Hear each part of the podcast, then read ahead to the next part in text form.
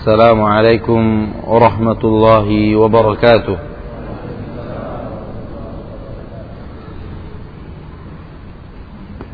إن الحمد لله نحمده ونستعينه ونستغفره ونعوذ بالله من شرور أنفسنا ومن سيئات أعمالنا.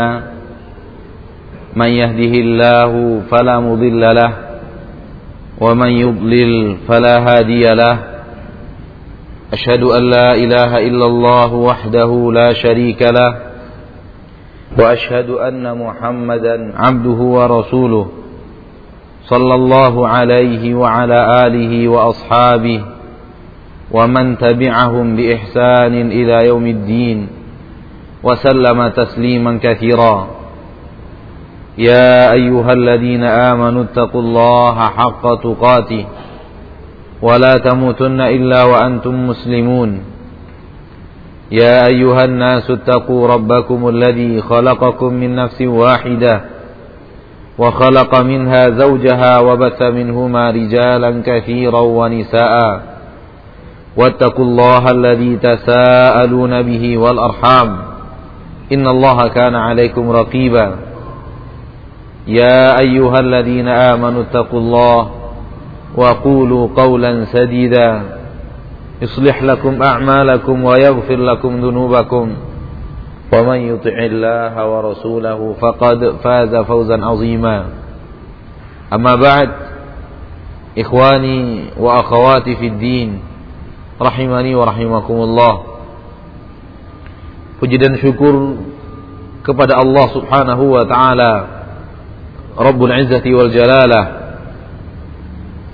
yang kembali mempertemukan kita di majlis yang kita berharap kita mendapatkan di majlis ini fadail majlis-majlis ta'lim keutamaan-keutamaan majlis ta'lim yang telah Allah sampaikan di dalam kitabnya dan telah Rasulullah SAW uraikan di dalam sunnahnya sallallahu alaihi wasallam. Turunnya malaikat yang duduk mendengar bersama para tulabul ilm. Turunnya ketenangan di dalam jiwa dan batin orang-orang yang hadir. Turunnya rahmat Allah tabaraka wa taala. Kemudian Allah subhanahu wa taala yang membanggakan orang-orang yang hadir di majlis ta'lim kepada malaikat-malaikat Allah Rabbul Izzati wal Jalalah malaikatul muqarrabin. Kemudian diampunkannya dosa orang-orang yang duduk di majlis ta'lim. Demikian juga orang yang duduk karena suatu hajat. Walaupun niat utamanya bukanlah duduk di majlis ta'lim tersebut. Kita berharap semua keutamaan daripada majelis ta'lim kita harapkan. Di saat memang yang kita inginkan daripada majelis kita adalah ilmu. Oleh karena itu majelis ta'lim berasal dari kata-kata ta'lim, 'allama yu'allimu ta'lim, mengajarkan. Dan kata-kata 'allama kata dasarnya adalah alima ya'lamu ilmun oleh karena itu majlis ta'lim adalah majlis ilmu yang diajarkan di dalamnya adalah ilmu. Kalaulah sebuah majlis yang diajarkan di dalamnya bukanlah ilmu, maka itu bukanlah majlis ta'lim. Walaupun kemudian mereka tetap menamakannya majlis ta'lim, akan tetapi yang diajarkanlah bukanlah ilmu, yang diajarkan sesuatu yang malah bertolak belakang dengan ilmu yang diturunkan oleh Allah taala kepada rasulnya Muhammad sallallahu alaihi wasallam maka itu bukanlah majelis ta'lim walaupun tetap dinamakan sebagai majelis ta'lim. Di dalam Al-Qur'anul Karim surah Al-Baqarah ayat 38 Allah tabaraka wa taala Rabbul Izzati wal Jalalah berfirman A'udzu billahi minasyaitonir rajim قلنا اهبطوا منها jami'a fa يأتينكم مني minni huda تبع هدايا فلا خوف عليهم 'alaihim هم يحزنون yahzanun. Kami mengatakan ihbitu minha jami'an Turunlah kalian darinya darinya surga semuanya. Fa imma ya'tiyannakum minni huda. Maka apabila datang kepada kalian dariku petunjuk faman tabi'a hudaya. Maka barang siapa yang mengikuti petunjukku tersebut fala khaufun alaihim. Maka tidak akan ada takut atas mereka. Wala hum yahzanun. Dan mereka tidak pula bersedih Ayat ini setelah Allah tabaraka wa taala bercerita sebuah cerita yang luar biasa yaitu cerita tentang Allah Subhanahu wa taala menciptakan Nabi Adam alaihi salam lalu mengajarkan ilmu kepada Nabi Adam yang tidak Allah ajarkan kepada para malaikat. Kemudian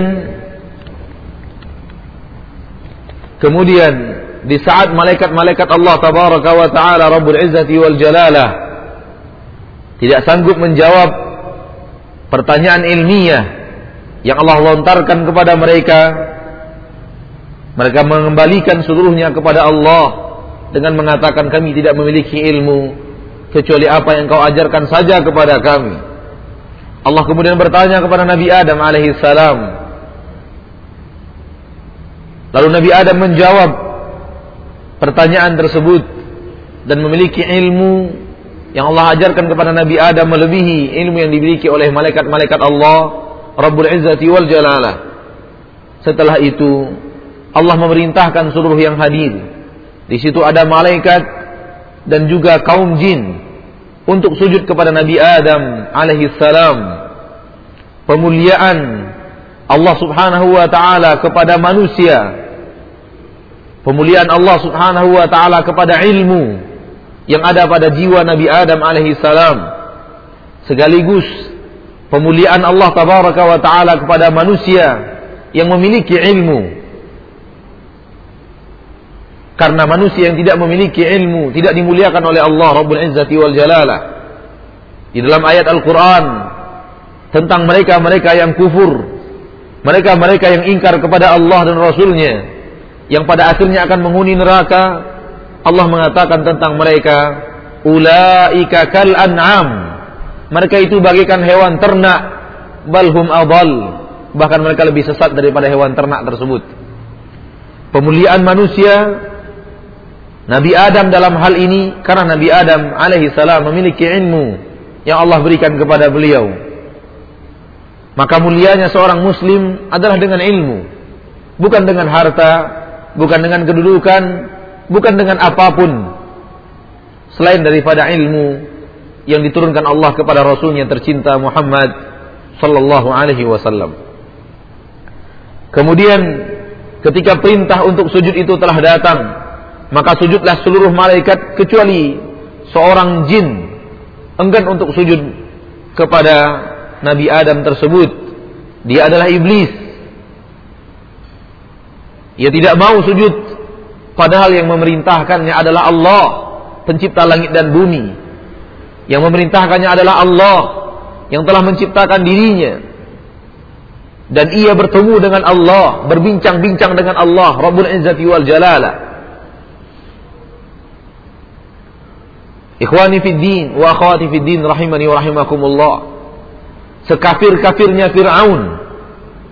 Sekafirnya Firaun ketika ia bertemu dengan malaikat maut sudah ingin untuk bertaubat. Itu sekafir-kafirnya Fir'aun. Manusia paling kafir yang diterangkan oleh Al-Quranul Karim. Ketika bertemu dengan malaikat maut saja sudah keok. Mental kafirnya hilang. Ia kemudian berkata, Amantu bi Rabbi Harun wa Musa. Aku mulai beriman dengan Robnya Harun dan Robnya Musa. Amantu billadhi amanat bihi Banu Israel. Aku beriman dengan apa-apa yang beriman kepadanya Banu Israel. Sekafir-kafirnya Fir'aun hanya bertemu malaikat maut, belum bertemu dengan Allah Subhanahu wa taala, hilang kekafirannya. Fahamlah kita bahwa kekafiran iblis beribu-ribu kali lipat lebih daripada kekafiran Fir'aun laknatullahi alaih. Ia bertemu dengan Allah, ia menikmati surga Allah. Ia berbincang dengan Allah. Ia mengetahui Allah penciptanya. Ia mengetahui keagungan, keesaan, kemahakuasaan, keperkasaan Allah Rabbul Izzati wal Jalalah. Sungguh pun demikian perintah Allah Subhanahu wa taala enggan untuk dia lakukan. Maka iblis kafir luar biasa. Ketika itu iblis dilaknat oleh Allah karena ketika dia berbuat dosa dia tidak mau bertaubat. Maka Allah melaknatnya. Bahkan ketika dia berbuat dosa ia mengatakan Allah yang telah membuatnya berbuat dosa. Itulah iblis. Makhluk yang paling kafir kepada Allah Rabbul Izzati wal Jalal. Ia berkata, "Fabima aghwaytani la'aqudanna lahum siratakal mustaqim." Disebabkan karena engkau telah menyesatkan aku dari jalanmu, aku akan sesatkan juga dia dan anak-anak cucu dari jalan yang lurus. Iblis menyatakan Allah telah membuat dirinya sesat dari jalan yang lurus. Adakah keingkaran yang lebih daripada itu? Tidak ada. Kemudian Nabi Adam alaihissalam dengan keingkaran itu iblis laknatullahi alaih diusir dari surga. Kemudian ditempatkan dalam surga tersebut Nabi Yuna Adam alaihissalam.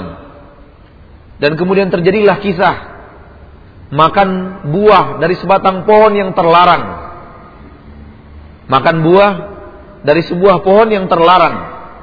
Dan pohon itu bukanlah pohon khuldi, Pohon itu bukanlah pohon khuldi sebagaimana banyak disampaikan oleh sebahagian kaum muslimin yang mungkin juga yang menyampaikannya adalah sebahagian dai dan mubalik. Pohon itu bukanlah pohon khuldi. Yang menamakan pohon itu pohon khuldi adalah iblis untuk menipu Nabi Adam alaihissalam. Inha sajaratul khuldi. Sesungguhnya dia adalah pohon khuldi, Khuldi artinya kekekalan. Ini pohon kekekalan. Wahai Adam, saya tahu persis. Saya tahu persis, saya penghuni surga. Sebelum dirimu. Ini pohon kekekalan. Kalau kamu makan dari pohon ini, kamu akan kekal di surga. Allah tidak mau engkau kekal di surganya. Makanya engkau dilarang untuk makan pohon kekekalan ini. Engkau dilarang untuk makan pohon khuldi ini.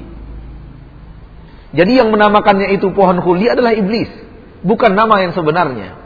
Nama yang disamarkan oleh iblis diganti dengan nama yang indah agar Nabi Adam tergiur untuk memakan pohon itu. Apakah nama pohon itu? Tidak ada yang tahu karena tidak diberitahu oleh Allah tabaraka wa taala. Yang ada di dalam Al-Qur'an hanya pohon. Jangan dekati pohon yang satu ini. Mendekatinya saya tidak boleh apalagi memakannya. Namun iblis menggoda Nabi Adam dengan menyebutkan ini pohon khuldi, pohon kekekalan. Kalau kamu makan, kamu akan kekal di surga. Allah tidak mau kamu kekal di surga. Jadi yang dimakan oleh Nabi Adam buah, tapi itu bukanlah buah khuldi. Sebagaimana yang marak, kemudian familiar disebut di lisan-lisan kaum muslimin. Namun ketika Nabi Adam tergoda dengan bujuk rayu iblis yang sangat dahsyat, Allah Subhanahu wa taala marah karena Nabi Adam telah melanggar Larangan Allah Rabbul Izzati wal Jalalah. Namun Nabi Adam bertaubat daripada kesalahannya. Berkata para ulama, celakanya iblis karena dia berbuat salah lalu kemudian dia melanjutkan kesalahannya. Dan mulianya Nabi Adam karena Nabi Adam berbuat salah namun segera bertobat daripada kesalahan tersebut. Setelah Nabi Adam diterima taubatnya oleh Allah Rabbul Izzati wal Jalalah Allah perintahkan Adam dan iblis untuk turun ke bumi. Itulah ayat yang kita baca tadi, "Qul nahbitu minha jami'a." Kami katakan, turunlah kalian semuanya iblis, Adam dan Hawa. Turun kalian ke bumi, semuanya. Apabila datang kepada kalian petunjuk, maka siapa yang mengikuti petunjuk itu, maka tidak akan ada rasa takut kepadanya dan tidak akan dia bersedih. Ahli tafsir mengatakan petunjuk di sini adalah Rasul. Utusan Allah Rabbul Izzati wal Jalalah. Karena hidayah Allah datang pasti melalui Rasul. Melalui utusan. Karena Allah telah berkehendak bahwa Allah tidak akan mengajak bicara seluruh makhluk. Allah tidak akan membuka seluruh alam gaib kepada seluruh manusia sebagai tes keimanan. Sampai di mana kita percaya kepada Allah di dalam firman-firmannya. Oleh karena itu masalah gaib yang Allah sembunyikan dalam kehidupan kita yang kita diperintahkan untuk mengimaninya dan meyakini keberadaannya. Seluruh rukun iman yang enam, 90 sekian persen gaib. Allah gaib. Malaikat gaib. Rasul gaib. Kitab banyak yang gaib kecuali Al-Quran. Hari akhir gaib. Qadar dan qadar gaib. Dan banyak lagi hal gaib lainnya di dalam poin-poin keimanan kepada Allah Rabbul Izzati wal Jalalah semua itu diinginkan oleh Allah untuk menanya kita sampai di mana kamu yakin kepada Rabbmu. Karena kalau seandainya dibukakan pintu gaib untuk dilihat maka semua orang tidak akan berani untuk menjadi orang yang ingkar kepada Allah Rabbul Izzati wal Jalalah. Orang akan takut berbuat dosa. Seandainya pintu gaib itu dibuka oleh Allah. Dan kita melihat ketika malaikat melapor kepada Allah Rabbul Izzati wal Jalalah tentang siapa-siapa saja yang hadir di majelis ta'lim, Allah bertanya kepada mereka, "Wahai malaikat, apa yang mereka inginkan tersebut? Hamba-hambaku yang duduk di majelis taklim itu, mereka inginkan apa?" Malaikat menjawab, "Mereka inginkan surgamu ya Rabb." Allah bertanya kepada malaikat, "Apakah mereka pernah melihat surgaku?" Malaikat menjawab, "Tidak." Allah kemudian bertanya lagi, bagaimana kalau mereka pernah melihatnya? Malaikat menjawab, mereka pasti lebih giat lagi beribadah untuk cepat sampai ke surgamu ya Allah. Allah bertanya kembali, apa yang mereka takutkan? Malaikat menjawab, mereka takut nerakamu ya Allah. Allah bertanya, apakah mereka pernah melihat nerakaku? Malaikat menjawab, tidak ya Rabb. Allah bertanya lagi, bagaimana kalau mereka pernah melihat nerakaku? Allah malaikat menjawab. Kalau seandainya mereka pernah melihat nerakamu, mereka pasti akan lari lagi. Lari dan semakin lari dari nerakamu ya Allah. Lari dari hal-hal yang akan menjerumuskan kita ke neraka Allah. Rabbul Izzati wal Jalalah. Kalau demikian keadaannya wahai malaikat, saksikanlah hai malaikatku bahwa aku ampunkan mereka.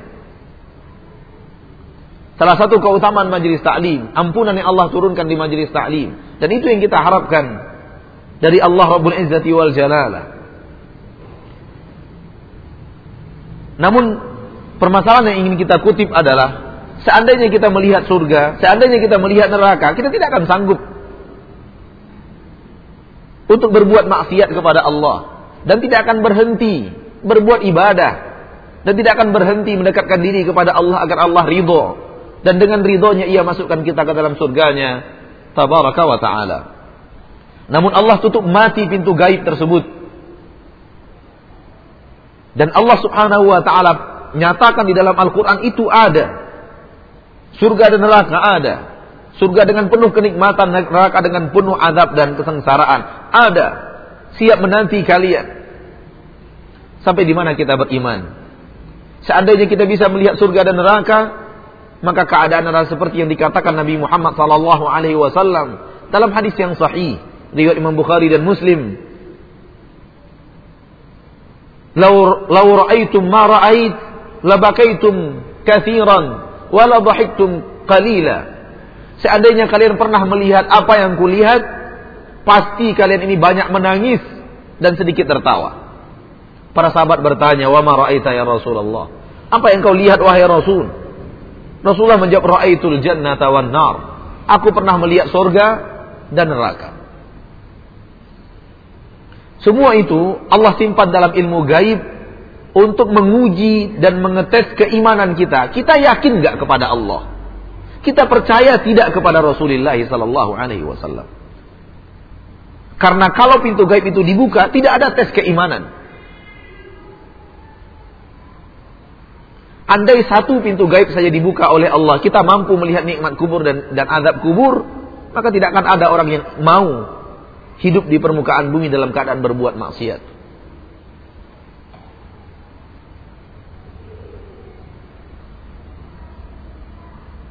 Kita lanjutkan kepada makna ayat. Barang siapa mengikuti petunjukku yang turun melalui para nabi dan para rasul, perantara antara Allah dengan dengan hamba-hambanya, maka yang akan terjadi pada mereka yang mengikuti risalah tersebut, yang akan terbentuk di dalam jiwa mereka yang taat kepada Allah dan taat kepada rasul-rasul tersebut, la khaufun alaihim, tidak ada rasa takut pada mereka walahum yahzanun dan mereka juga tidak bersedih. Kenikmatan hidup adalah di saat seorang manusia kehilangan rasa takut dan kehilangan rasa sedih. Dan petaka dunia datang adalah ketika rasa takut menimpa dan rasa sedih datang sehingga dia merampas kebahagiaan seorang insan. Berkata para ulama yang akan mendatangkan rasa takut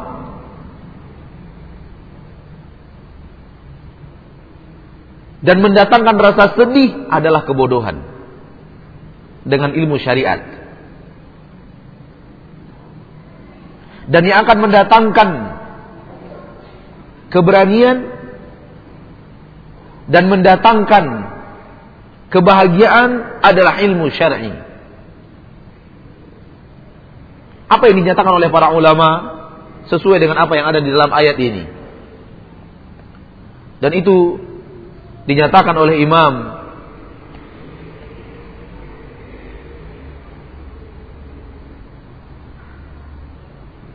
pengarang kitab Taisir Karimur Rahman Abdurrahman As-Sa'di di dalam untayan bait beliau bahwa ilmulah yang telah membawa manusia menjadi pemberani dan bahagia. Sementara kebodohan yang akan mengantarkan mereka kepada ketakutan dan kesedihan. Ilmu itulah dia yang diterangkan oleh Allah di dalam ayat ini. Barang siapa yang mengikuti petunjukku, tidak ada rasa sedih kepada mereka dan tidak ada rasa takut kepada mereka. Ketika di dalam Al-Quran bertemu kalimat sedih dan takut, maka otomatis maknanya menurut para ulama dan ahli tafsir, rasa takut adalah untuk masa yang akan datang. Rasa sedih untuk masa yang telah lalu dan lampau. Kalau kemudian demikian, maka makna ayat adalah barang siapa yang mengikuti petunjuk, barang siapa yang mengikuti risalah, barang siapa yang berjalan di atas jalan yang lurus, mereka tidak gentar, tidak takut menghadapi masa yang akan datang. Dan mereka juga tidak sedih mengenang masa lalu. Dan untuk menyempurnakan makna ini kita bawakan pendapat atau wasiat atau nasihat Ibnu Qayyim al-Jauziyah rahimahullah di dalam salah satu kitab beliau. Tidak lari dari makna ayat ini, tapi memberikan kita gambaran akan ayat ini. Beliau berkata, "Wahai hamba Allah, sesungguhnya hari yang kalian lalui hanya tiga." Hari yang kalian lalui hanya tiga. Tidak ada yang keempat. Pertama, pertama hari yang telah lalu. Yang kedua, hari yang akan datang. Yang ketiga, hari ini, sekarang. Itulah hari-harimu. Tak mungkin ada yang keempat. Hidup kita adalah salah satu di antara tiga hari. Hari yang telah lalu, hari yang akan datang, dan hari ini. Kemudian beliau lanjutkan. Untuk membenahi hari yang lalu, mudah cukup dengan taubat, maka masa lalu akan menjadi baik. Dan untuk membenahi masa yang akan datang juga gampang. Cukup dengan tekad. Namun pertanyaannya adalah bagaimana kamu berhadapan dengan hari ini? Bagaimana engkau berhadapan dengan sekarang ini? sekarang ini engkau mengerjakan apa? Itu yang menjadi pertanyaannya. Apakah di atas ketaatan atau di atas maksiat? Masyaallah muslimin. Apa yang dikatakan oleh Imam Ibnu Qayyim al-Jauziyah persis dengan apa yang diterangkan oleh ayat Al-Qur'an.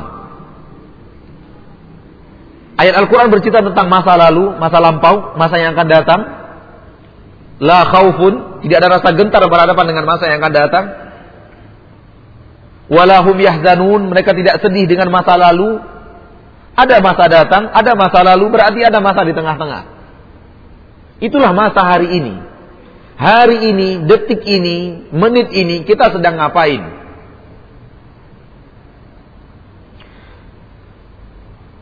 Mari kita jabarkan lebih jauh apa yang dikatakan oleh Imam Ibn Qayyim al-Jauziyah rahimahullah. Beliau mengatakan, "Ya Abdullah, harimu hanya tiga. Dahulu, yang akan datang dan hari ini. Untuk membenahi hari lalumu cukup gampang sekali, cukup dengan taubat.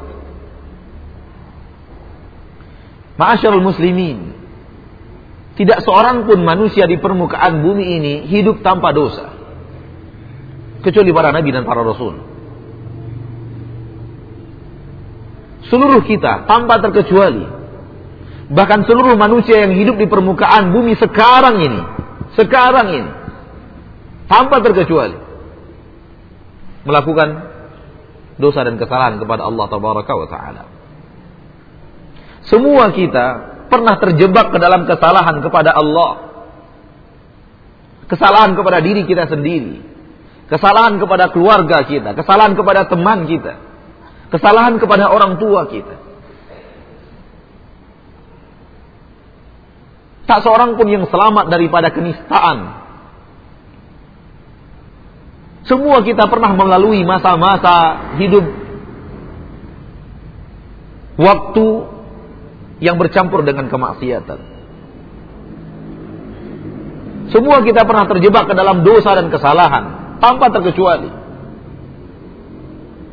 Tidak ada di dalam agama Islam orang yang suci dari dosa dan kesalahan untuk zaman ini. Tidak ada lagi.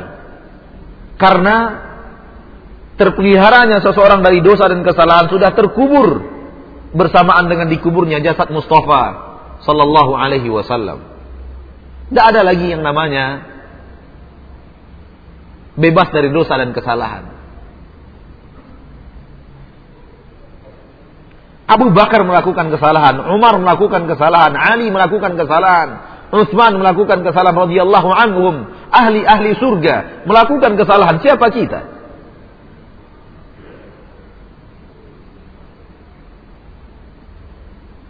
Sembari menunjuk ke lidahnya, Abu Bakar berkata, "Hadza awradanil mawarid." Ini telah mengantarkanku kepada hal-hal yang tidak baik. Pengakuan Abu Bakar radhiyallahu anhu. Umar mengatakan radhiyallahu an tidak pernah aku ragu di dalam beragama kecuali pada perang Hudaybiyah. Dan seterusnya dan seterusnya. Kalaulah mereka ahli-ahli surga yang telah dijamin oleh Allah menjadi penduduk surga, di dalam hidup mereka melakukan kesalahan, maka fahamlah kita, tak seorang pun manusia setelah para nabi dan para rasul yang selamat dari jebakan kesalahan. Allah telah mentakdirkan di dalam takdirnya yang maha bijaksana bahwa yang namanya manusia bergelimang dengan kesalahan. Namun kesalahan tersebut bukan untuk dilanjutkan. Namun kesalahan tersebut bukan untuk dirawat dan dipelihara. Allah Subhanahu wa taala sengaja menciptakan manusia bersalah karena Allah suka mengampunkan. Karena Allah suka memaafkan. Karena Allah suka menerima taubat. Di malam hari ketika telah tersisa sepertiga malam yang terakhir Allah turun ke langit dunia seraya mengatakan man dzalladzi yad'uni fa wa man dzalladzi yastaghfiruni fa siapa yang mau berdoa kepadaku aku akan kabulkan. Siapa yang mau mohon ampun kepadaku aku akan ampunkan. Aku akan ampunkan kata Allah kita tidur di dalam tidur kita yang lelap. Kita mimpi indah. Allah memanggil-manggil kita di langit dunia. Hamba aku, mohon ampun kepadaku, aku akan ampunkan kalian.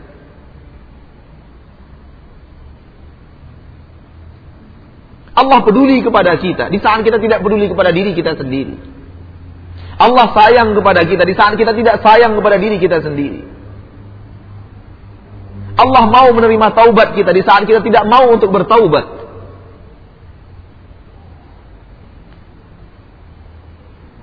Orang-orang yang beriman yang mengikuti risalah sadar sepenuhnya bahwa dia pernah masuk ke jurang kehinaan. Dia pernah mengisi lembaran hidupnya dengan lembaran-lembaran hitam. Dia sadar sepenuhnya. Namun itu tidak membuatnya bersedih. Karena dia memperbaikinya dengan taubat. Dia yakin seyakin-yakinnya bahwa Allah tidak akan pernah menolak taubat hambanya. Berapapun kesalahan yang pernah kita lakukan di masa lalu. Sebesar apa pun kesalahan yang pernah kita lakukan di masa lalu. Walaupun syirik sekalian. Waliyahdubillah. Allah mau mengampunkan itu.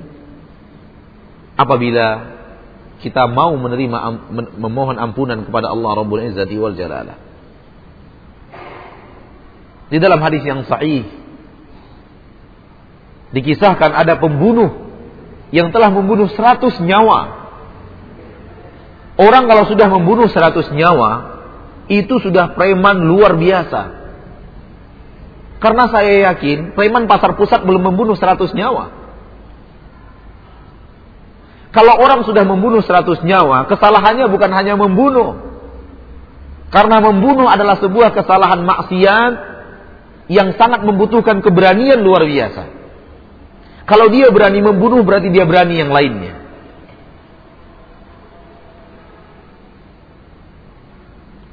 Namun tetap diampunkan oleh Allah Rabbul Izzati wal Jalalah. Ketika dia serius memohon ampunan tersebut. Bahkan ampunan tersebut datang detik-detik terakhir sebelum ajal menjemput. Allah masih mau mengampunkan. Oleh karena itu, orang yang beriman yakin benar bahwa Allah Subhanahu wa taala tidak akan pernah menutup pintu taubat dan pintu maafnya terhadap dirinya. Itu yang membuat mereka tidak sedih. Ma'asyiral muslimin ingat dosa, ingat dosa akan mendatangkan salah satu di antara dua hal. Bisa saja mengingat dosa itu mendatangkan hasil yang positif dan bisa saja mengingat dosa itu mendatangkan hasil yang negatif. Hasil yang negatif adalah orang yang mengingat dosa lalu bersedih mengingat dosa itu. Difikirkan dia dulu pernah begini, pernah begitu, pernah mukul orang tuanya, pernah durhaka kepada orang tuanya, memikirkan dia pernah begini, pernah begitu, terus sedih, hilang semangat berusaha, hilang semangat beribadah, yang terpikir neraka terus. Ini nilai negatif yang dihasilkan oleh ingat dosa. Dan itu dinafikan oleh Allah terhadap orang-orang yang beriman. Mereka tidak akan sedih. Karena orang-orang yang beriman ketika mereka ingat dosa, ingat dosa mereka untuk sebuah poin yang positif. Apa itu? Apa itu poin positif ketika mengingat dosa? Mengingat dosa adalah bahan bakar ketaatan dan ibadah kepada Allah Subhanahu wa taala. Ketika seorang muslim dan muslimah mengingat dosa lalu, dosa masa lalunya, itu membakar semangatnya untuk beribadah lebih giat untuk beribadah lebih maksimal, untuk menghapuskan kesalahan masa lalu.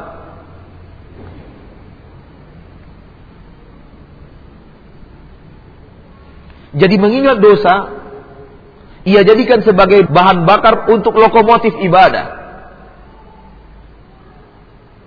Sehingga dia bersemangat melakukan ibadah kepada Allah karena dia mengingat masa lalunya, tidak bersedih. Namun memberikan semangat untuk beribadah kepada Allah Rabbul Izzati wal Jalalah. Karena Allah berfirman di dalam Al-Qur'an, "Innal hasanat yudhibna sayyi'at." Sesungguhnya perbuatan-perbuatan baik akan menghapuskan perbuatan-perbuatan salah sebelumnya. Karena Rasulullah sallallahu alaihi wasallam bersabda, "Wa atbi'i sayyi'atal hasanah tamhuha." Iringi perbuatan salah yang pernah kamu lakukan dengan perbuatan baik. Niscaya perbuatan baik ini akan menghapuskan kesalahan yang pernah kamu lakukan. Jadi orang yang beriman ingat dosa tidak murung. Tidak putus asa akhirnya membunuh diri. Waliyadzubillah. Membunuh diri bukanlah solusi. Karena ketika dia membunuh diri, dia merasa dia selesai dari problema. Ternyata di hadapannya problema yang jauh lebih dahsyat daripada problema dunia.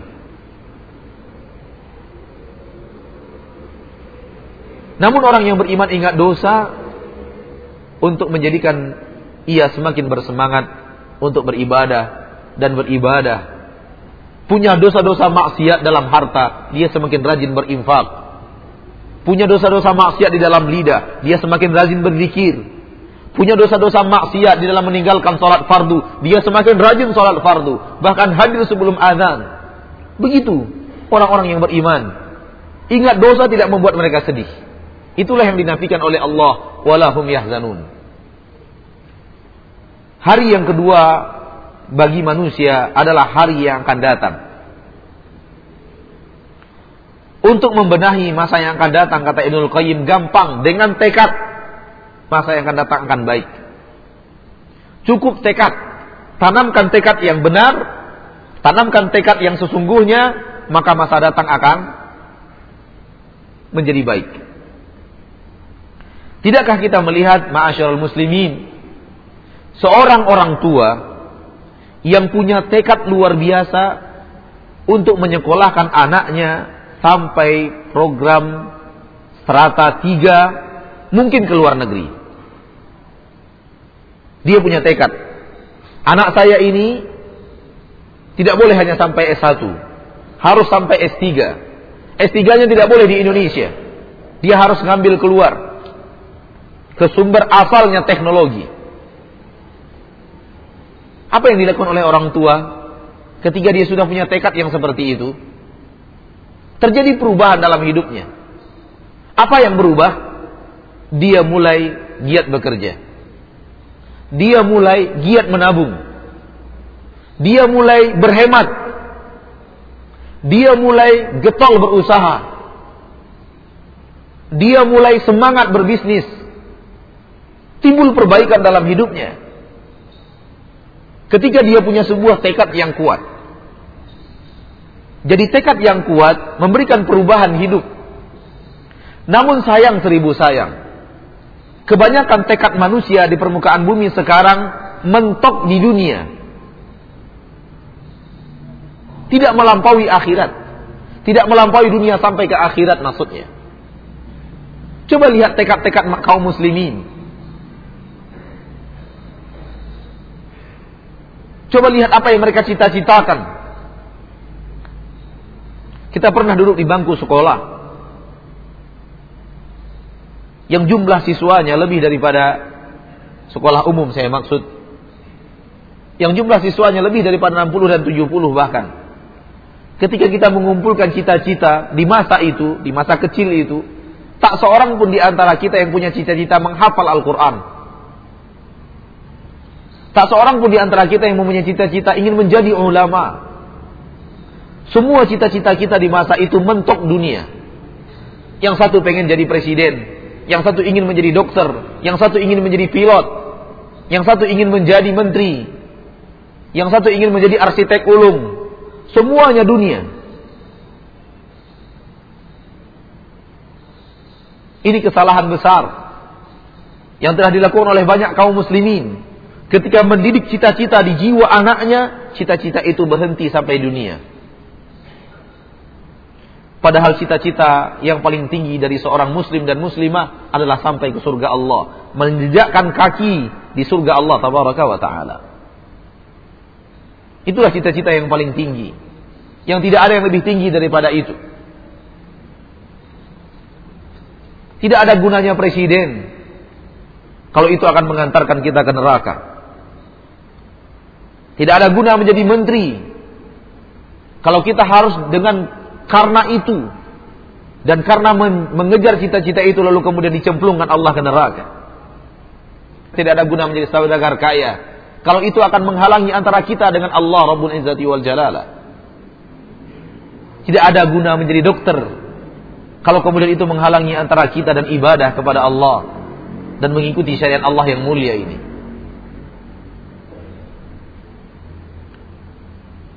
Bukan berarti tidak boleh menjadi presiden. Bukan berarti tidak boleh menjadi menteri. Tapi jadikan seluruh kekuasaan dunia itu sarana untuk beribadah kepada Allah Rabbul Izzati wal Jalala sebagaimana para nabi. Sebagian mereka memimpin negara. Sebagian para sahabat memimpin wilayah. Namun mereka memimpin wilayah demi ketaatan kepada Allah Rabbul Izzati wal Jalala. Masyaallah muslimin. Tekad yang kuatlah yang telah merubah roda perjalanan. Alangkah indahnya kalau tekad itu diberikan kepada hal yang diridhoi oleh Allah Subhanahu wa taala. Kalau seandainya antum bertekad, tahun ini saya harus hafal juz 30. Tahun ini saya harus hafal juz 30. Maka lihat perubahan hidup kita. Yang selama ini acuh tak acuh kepada juz 30 yang selama ini merasa mendengar saja sudah cukup, tidak perlu membaca apatah lagi menghafal, akan terjadi perubahan hidup di saat kita punya tekad yang luar biasa untuk menghafal juz 30 di tahun ini.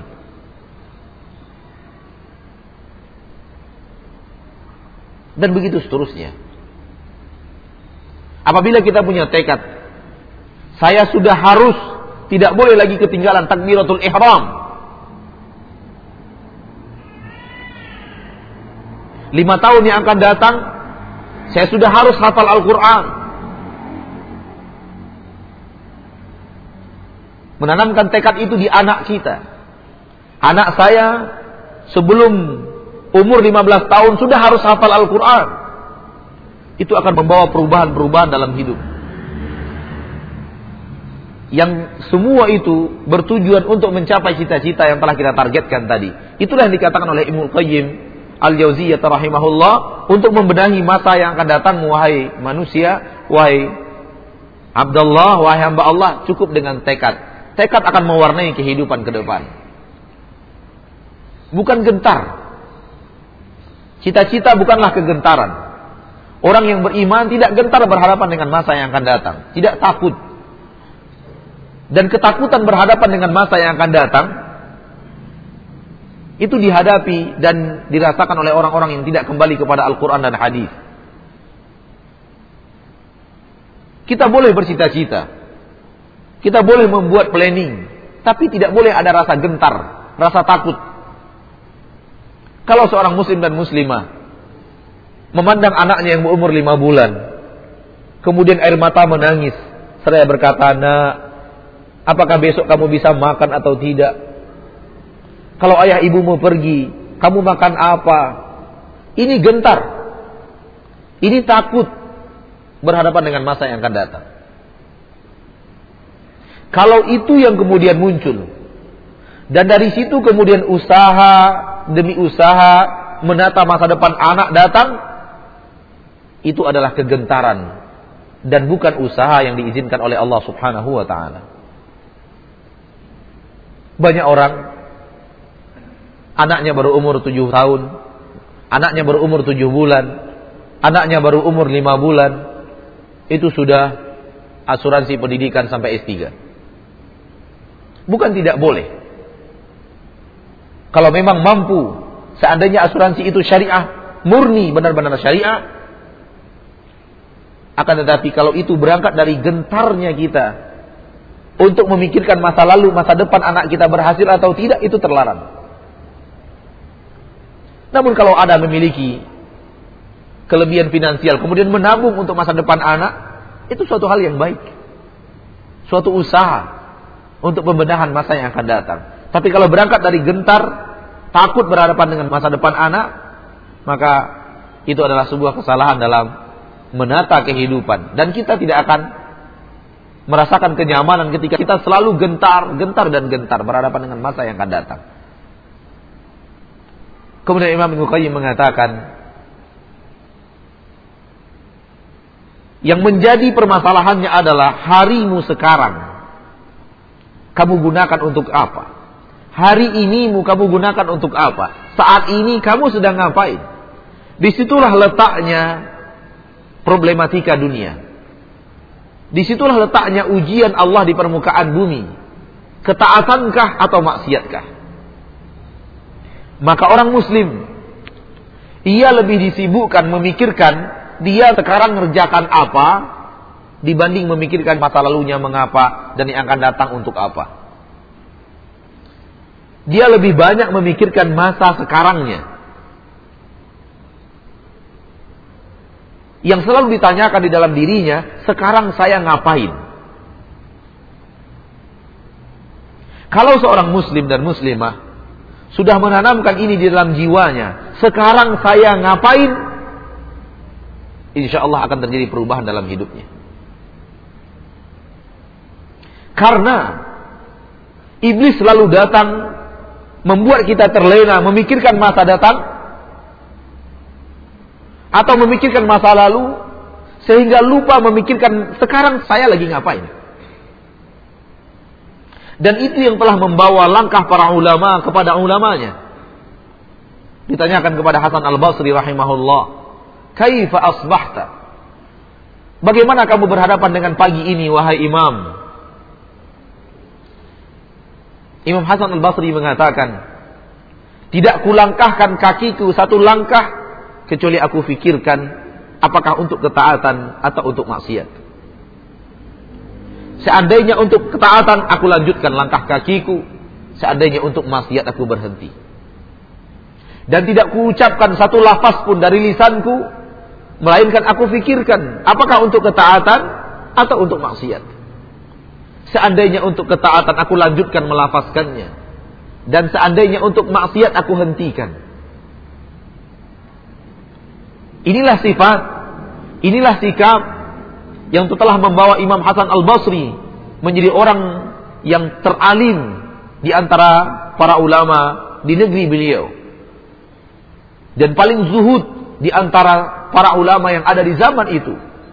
Sehingga sangat ternama dan sangat banyak cerita dan riwayat tentang kezuhudan Imam Hasan Al-Basri seorang tabi'in, murid daripada para sahabat radhiyallahu anhum ajma'in. Ternyata beliau lebih menyibukkan untuk memikirkan sekarang saya ngapain. Langkah kaki saya yang sekarang untuk apa? Ucapan saya sekarang ke mana? Arahnya ke mana? Apakah kepada ketaatan atau kepada maksiat? Ketika seorang muslim dan muslimah lupa memikirkan apa yang dia lakukan sekarang, pada saat itu syaitan masuk untuk menanamkan apa yang tidak baik sementara dia sibuk terlena dengan cita-cita masa akan datangnya. Inilah sikap yang diterangkan oleh Allah tabaraka wa taala di dalam surah Al-Baqarah ayat 38 ini. Orang-orang yang ikut kepada Allah, ikut petunjuk Allah dan Rasulnya, maka mereka sibuk memikirkan hari yang sekarang mereka lakukan. Pekerjaan yang sekarang mereka kerjakan. Di atas ketaatankah atau tidak. Mereka tidak khawatir dengan masa yang akan datang. Karena mereka yakin Allah maha pemberi rezeki. Allah maha mengatur segala-galanya. Anaknya lahir dengan rezeki yang telah Allah tuliskan. Tidak akan wafat dia sampai dia mendapatkan rezeki yang telah dituliskan oleh Allah. Semuanya. Dan dia juga tidak gentar, tidak takut berhadapan dengan masa lalunya. Karena dia yakin seyakin-yakinnya Allah maha pengampun. Allah maha penerima taubat. Mari kita bina jiwa kita. Mari kita bina hidup kita. Untuk mengarah kepada sifat ini. Konsentrasi penuh dengan apa yang kita lakukan sekarang. Jangan gentar berhadapan dengan masa yang akan datang. Dan jangan pula bersedih mengenang masa lalu yang pernah kita hiasi dengan maksiat kepada Allah tabaraka wa taala. Mudah-mudahan apa yang kita sampaikan pada kesempatan kali ini bermanfaat. Wa akhiru da'wana anil hamdulillahi rabbil alamin. Subhanakallahumma bihamdika asyhadu an la ilaha illa anta astaghfiruka wa atubu السلام عليكم ورحمة الله وبركاته.